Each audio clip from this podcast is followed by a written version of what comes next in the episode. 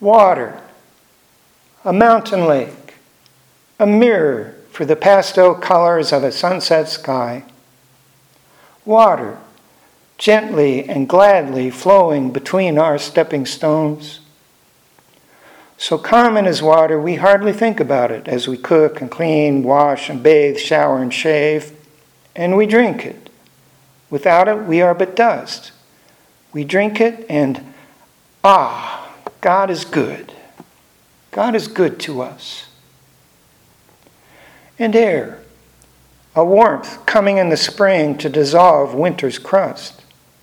Air, a breeze brushing and cooling our faces. So common as air, we hardly think of it. We heat it and cool it. It's fuel for the tens of thousands of sparks we ignite each day when we drive our cars. And we breathe it in and out, in and out, each day of our lives. We breathe it, and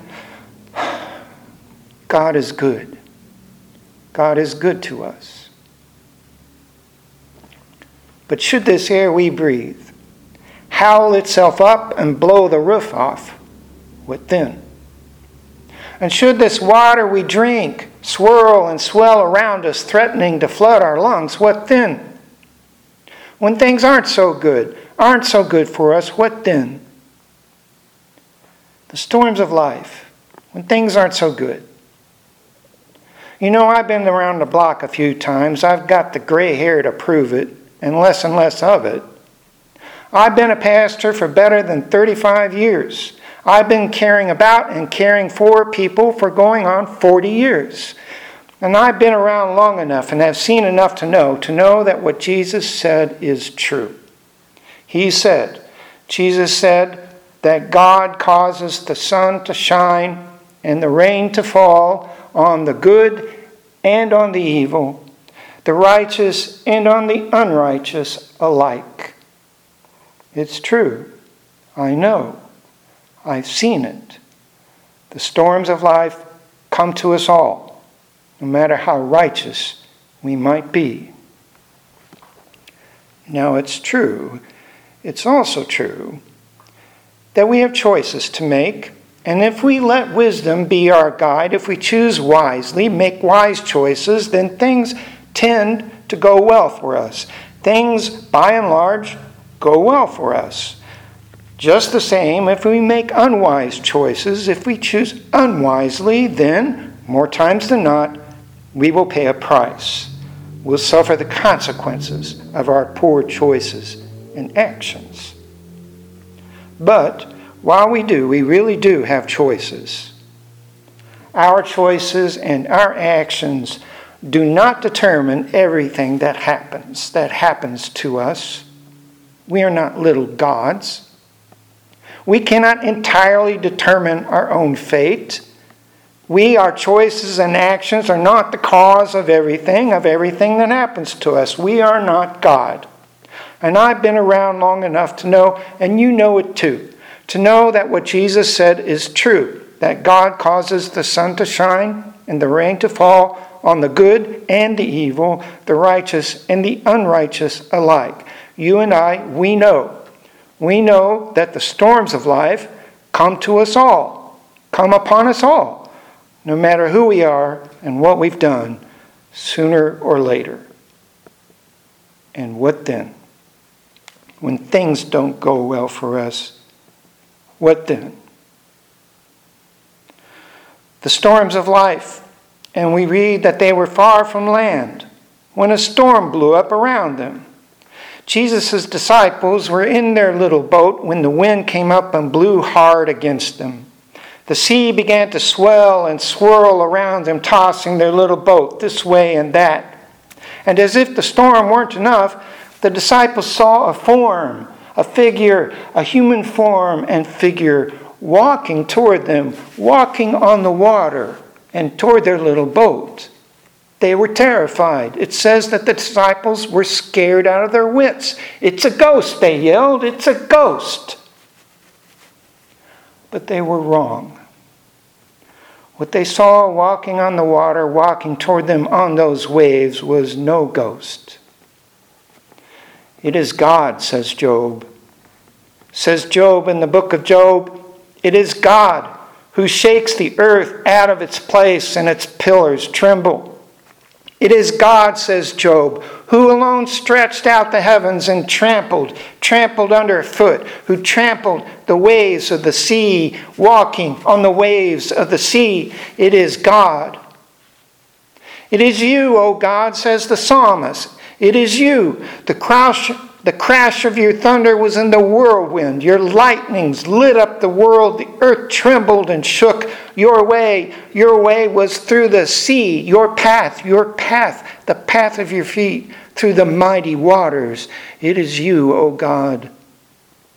Again, the psalmist raises his voice in praise to God, saying, The voice of the Lord is the, the voice of the Lord is over the waters. The God of glory thunders the Lord over mighty waters. The voice of the Lord is powerful. The voice of the Lord is full of majesty. And it is I, were the words that pounded over the waves toward that little boat. It is I, were the words heard over the whirling gale, thundering louder than the thunder, a voice, Take heart. It is I. Do not be afraid the storms of life, when they come, what then? Listen. Listen for that voice. It is I. Listen and know that that storm has a God. That storm has a God. And so do you. Your God is that storm's God too. We read that Peter called out to him from that boat, Lord, if it is you, if it is you, and in a moment the Lord will say to him, You of little faith, why did you doubt? But Lord, if it is you, command me to come to you on the water. And well, you shouldn't put the Lord your God to the test. You really shouldn't. Come was the command. And Peter got out of the boat and started walking on the water toward Jesus. But when he noticed the strong wind, well, Peter had no business out there like that. He was like the coyote, that coyote in those Roadrunner cartoons, the coyote of cartoon fame. That coyote always seems to run a little bit too far, a little bit too far for his own good and past the edge of a cliff the thought occurs to him, and he reaches down to feel for the ground with his hand. Feeling none, a look of resignation comes over his face, and down he goes. Poof. And Peter, when he noticed the strong wind, he became frightened and beginning to sink. He cried out, Lord, save me. He had no business out there like that. The storms of life, when they come, what then? Remember, you cannot walk on water any more than Peter could. Remember that walking on water is God's job, not yours. You can't do everything, and not everything is up to you. Just as you are not the cause of everything, neither can you always save yourself. Remember this, and that all you need, all you need is enough faith to stay in the boat. Just enough faith to stay here in the boat with the rest of us. Stay here with us, here at the church. We can't do everything either, but we can help you. We can. We can help you at least some. A frightened Peter cried out, Lord, save me. And Jesus immediately reached out his hand, reached out his hand and caught him, saying, You have little faith. Why did you doubt? When they got into the boat, when Peter and Jesus, when Jesus got into the boat, he got into the boat with them. He got into that little boat with them, Jesus did. The storms of life, when they come, what then?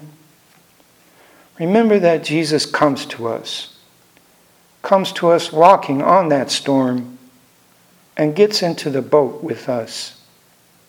Jesus, who died, but who was raised from death, comes to us and gets in this boat with us. He is with us. God is with us, with us here. When they got into the boat, the wind ceased. The wind ceased, and a morning breeze brushed their faces. The sea, smooth as glass, a mirror reflecting the colors of the sky at sunrise. And Jesus is with us. God is with us. Amen.